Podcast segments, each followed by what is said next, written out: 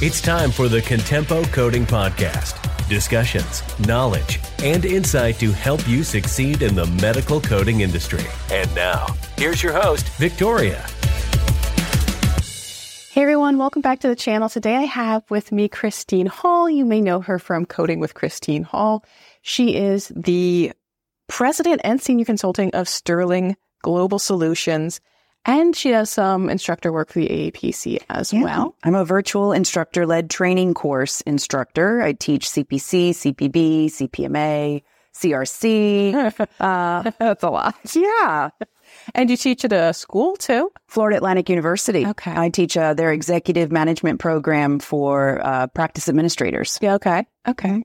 Uh, so yeah, you kind of cover the South Florida area. That's where my, I have family down there. I have two cousins that run a, uh, they own and operate a brewery. Wow. Boynton Beach called Nobo. No kidding. Yes. Awesome. So yeah, I haven't been down there yet because I'm always in Orlando, which is not close to like no, their, it's their not. area. You know, people think Florida. Oh, yes, I'm coming to Florida. I'd love to to connect with you. I'm going to Tallahassee, and I'm like, I am so incredibly far away from that. It looks kind of small, but when you realize how much it goes from north to south, it's Yeah. it's a long distance. Absolutely. So, can you tell us about your journey into healthcare and how that evolved into your current role Mm. as the president, senior consultant of Sterling? Well, um, it all started one beautiful after. No, just it was. um, I was actually 16, and I was looking for a job, Mhm. and um, my father said, "Open the phone book and find something." It opened. I mean, yeah, what a unique perspective, right? It opened up to the hospital. Not open the classified ad. No. Open the phone book. Open the phone book. Yes. So phone book opens and it's the hospital. So I go down to the hospital and they said, well, we have a position in the billing office. I have no idea what that is because again, I'm so green. Um, but I got to work with the cashier who at the time that title also did all the postings. okay. So they got to see the denials for the hospital. And I got to see the denials because really, when you're the assistant to anybody, you're the one who does the work, right? And, Right. you know, make them look good. Um, so I got to see these denials and I really enjoyed them. And I liked working with them. That position took me to another hospital position, took me to a practice management assistant position, took me to a director of medical records. Um, and then I had my baby, my my youngest son, and I fell in love with this child. I loved the other one too. They're all I love them. I love you all equally. She knows every, all of her children, all of her students. Yes, yes. I love you all. However, this little bitty guy, I I was I had to, a beautiful job to go back to, Mhm. And he was breaking my heart. Hmm. So I actually went to the unemployment office. I thought, well, I'll go there and see if they can if they have any suggestions. I don't know what I'm going to do, but I have a job to go back to.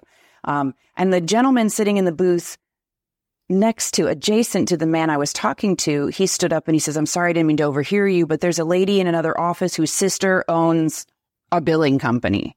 And I don't even know if they're hiring. So, um, long story short, we met, we fell in love with each other, and I started working for the billing company that she owned. And she had a health scare. So she sold me the company. Oh gosh. Yeah. And uh, and it just evolved from there. I had the billing company 17 years. And then, uh, you know, you transition into more of a consultant role at that point after you've had that much experience. So, So fun. I have to ask, what was then your educational background? Because it sounds almost like you graduated high school, looked in the phone book, found a job. Like, was there any sort of well, I had- college involved? Yes, yes. So I had gone to college. Okay. And in, immediately I had started off in like just a business program. Mhm. Um, and then, of course, as I got into healthcare, they had a health information management program. So I went into that initially. But then the, when I went to school, there was nothing past that. Right. So I went into sociology. And uh, so that's where my background is in education was started with health information management, went into sociology. Um, and now I have applied, fingers crossed, uh, Florida State's master's in healthcare law. Oh, wow. Exciting. I always think it's so interesting because I remember when I was starting out, I would ask some of the higher ups in the revenue cycle because I wanted to, you know, move up the ladder. And I would say, Oh, well, how did you get into your role? And it was always the story I was told was, well, you know, I graduated high school and I went for my bachelor's degree and then I became manager of the department and now I'm director. And I'm like, oh, No, okay. Mine was a little grassrooty because it took me a long time. Mm, you know, I had a slew of kids. Their needs came before my needs did, but I needed to be in a position that I could support them. So it wasn't like that. It was, I climbed that ladder Yeah. hard and earned every ream of the ladder because um, I didn't have the luxury of going to college. Yeah. I, you know, Yes. I made different choices in life. Um, but I was always in love in, with this industry. Yeah. So you've been involved in training and educating a lot of others in medical coding. Yeah. So what, as you love the industry, what's the most rewarding part of that? The light bulb moment. it's got to be the light bulb moment. I, I don't know if that's cliche and if other people say that, but when I see someone go from furrowed brow to, like for me, that's, that's like the highest high you could possibly achieve. Yeah, and uh, I was talking with Myra Simmons uh, recently, who does a lot of teaching as well. Yeah. I said, you know, the two topics everyone seems to always cover have problems with cardiology Mm-hmm. and evaluation and management. I love Those evaluation and management though. But it's one of those ones where you have a lot of the light bulb moments because Yes. you you read it and you read it and you re- and then something like I don't know if maybe someone explains it a different way or you look at it in a different way and it's like oh now it clicks. So I share with my students, I'm also an equestrian. Mhm. So I ride horses and I have all my life. And, and there was a woman once that gave me the best advice. And she said, You have to learn from everybody. You learn from the good, you learn from the bad. Mhm. Someone is finally going to say something in a way that hits you. So whether it's me, whether it's Myra, whether it's you, whether it is any other instructor out there, my recommendation is learn. Yeah. Even if it's somebody bad, you learn what you don't like. You learn that's not your learning style, you know? Yeah. And it's, we're in such a lucky era now because there's just so much information out there and to share. And I think we're still getting better quality information now. Like you know, a few years ago, there used to be blogs and it was like this was some billing lady's opinion on things, Yeah. but we're starting to see an emergence of some really good quality information being shared. Absolutely. Um, and I think we also have to remind people that um, good information should always have a backing to yes. it. A source. Yes. Never ever say, Christine told me. You should say, Christine showed me where it says Yeah. that uh, this is the rule, this is the guide, this is how we do it. Yeah. And people don't realize sometimes they can change. Like, Yeah. you know, the MAC jurisdictions. In one, it might say, oh, yeah, prescription drug management or refill is okay for moderate risk. Others, no. Right. Or, you know, so Some MACs have time limits for documentation, while other MACs are, well, it's, you know, we would like this, we recommend. Others have firm timelines. Mhm. So, So, what are some of the common misconceptions you've encountered in the medical billing and coding field? well, what's interesting is because I go so far back in this industry. And I think the, the largest misconception is that um, you will have great success in a short amount of time. Oh, yeah. And, and I think that there is great success in this industry, Oh, yeah. but it takes a time and it takes a lot of work. Yes. And it's not something you're going to take a certificate course and tomorrow be making, you know, six figure income. Not that you can't. yeah. I, I think It's it's it's possible. But I think there's some hyperbole surrounding that. Yeah. absolutely. Uh, the the reality is you have to start somewhere. Uh, I always give the analogy of medical billing and coding is kind of the equivalent to um, giving your accountant full run of your finances. And and that's really what we're doing for the providers is is running their finances for them. So there is some responsibility behind that. It hurts if you fall, and how do you pick yourself back up? Yeah, yeah. If I saw some things that looked suspicious moving around on my my accounts, I'd wanna I'd wanna be like, what the hell's going on? Right, Right, right. You just you just got out of school and you want to take over my bank account, and my finances. Right, right, but some people need to be realistic about that. Not that it can't happen, but it's going to take a little time. Yeah.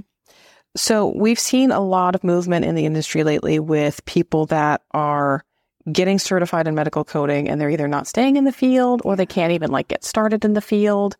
Um, especially those entry level positions. Mm-hmm. How do you think that the medical coding industry can better reach, better attract and retain the right talent?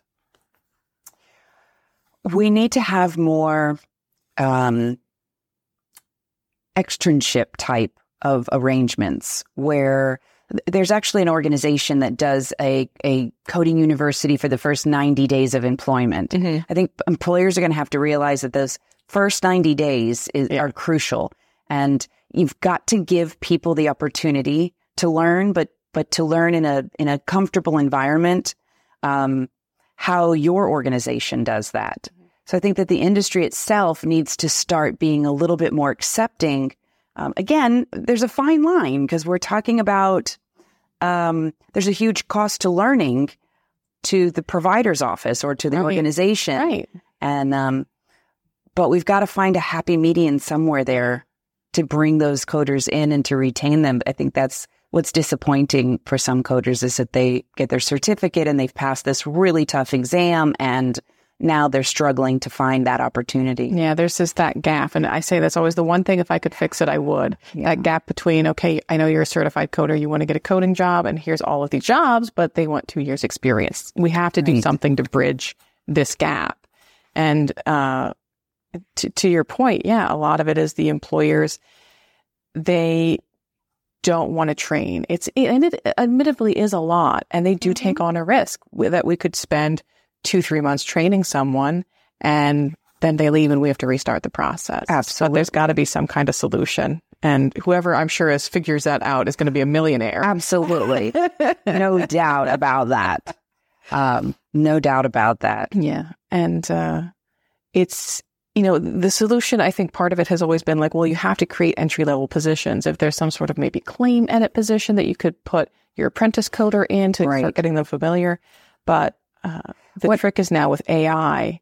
I think some of that is going to complicate things. It is. Yeah. Well, okay. So I have a few thoughts on this. So years ago, um, when I had the billing company, our local state college did have an an in-person externship that was part of their health information management program. They've done away with that now and they, have got a virtual platform that, that they put their students through. And I've noticed that a lot of the colleges have a virtual platform for externship and it's not in the office anymore. Um, there's a lot to be said about those externs that come in and we do use them for payment posting or we use them for denial follow up or we use them for some of those tasks that maybe have built up that and that's where they learn. Yeah. Is on the job and those externships are going away. I don't see those as much as they used yeah. to be. Yeah. And that would be helpful in the industry if we brought some of those back. Yeah. And I think it is, you know, a hurdle to figure out how to make that work. Even like with the virtual ones, some of them I don't think are even true virtual externships. They're like modules. Right. Exactly. Go. They're not really like, right. You're signing on and meeting with on a Zoom with Jen in accounting and, right. you know, telling you what she does and screen sharing. It's, yeah, it's, if you could go back in time, what advice would you give yourself just starting out in medical coding? Ask for more. Yeah. Ask for more. Don't be afraid to ask. Uh, do you have anything else I can do? Can I can I grab your denials? Can I grab your yes yes? Can I take a look at that and see? Um, sometimes it's better to put the fire out permanently. Mm-hmm. What is the root of this? What is the problem with this? And you can prevent that moving forward. So I think that would be my my advice to my young self is ask for more. I love that. I love ask for more. That was how I kind of built myself up a lot in the time when I was just starting out. You know, I, they wanted volunteers who can go and get CPC certified. Sure, I'll do it. And then it was, you know, hey, we're doing a transition to the uh, practice management systems. We're going to move all of these practices that we just acquired to our system. Right. And you go out to the practice and uh, backload all of their schedules into the new system. Yeah. Okay, sure. I'll go out and do it. And it led on to different things. And it was the things that the projects that no one else wanted to take. You Everyone- learned so much, I'm sure. Yes. Right? How to the scheduling process of, of the there's a I there's a formula to scheduling. Yes. Right?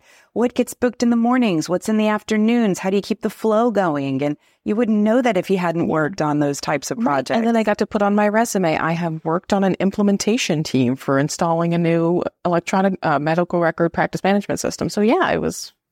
You, you got to volunteer when no one else wants to raise their hand and volunteer. Do it because in the long run, it'll really serve you. That's right.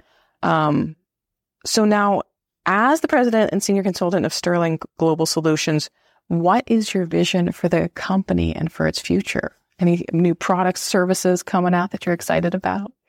So I I'm very excited to uh, my company focuses a lot on compliance Mm. um, in that big picture. So compliance from the billing side of it, the coding side of it, uh, implementing periodic audits internally, and not just doing it for the practices, but teaching the practices, having that working compliance program in place. So it includes education, education, education. Um, I think that if if I could see the vision, it would be to bring more solutions to practices so that they could be successful. Mm. Um, and and that's going to take bringing in new coders, new billers, those that are curious of compliance. Um, sometimes you say the word compliance, and I get the impression that a lot of people think, right? oh my gosh, no, no, we have a department for that. Yeah. Wait a minute, but let's change the word to how do you know? So you think you're doing a good job, but how do you know? That's compliance. Mhm. It's that that fact based assurance, not Right. In my heart I do a good job, but how do I know I'm really doing a good job? And uh, I think that's something too that people should realize goes great on a resume. Mhm. Um, I had a 95% collection rate in the outstanding AR that was 1.5 million outstanding when I got it.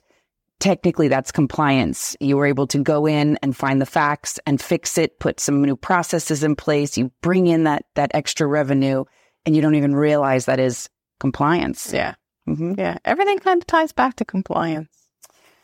I think I, I used to have a boss that would say everything comes back to coding because you, you would get a denial and it would be, oh, well, there's codes on the denial. So it's a coding problem. Yeah. All roads lead back to the revenue cycle. Well, you know that we have to have revenue cycle. Um, business is a me- medicine is a business. Yeah.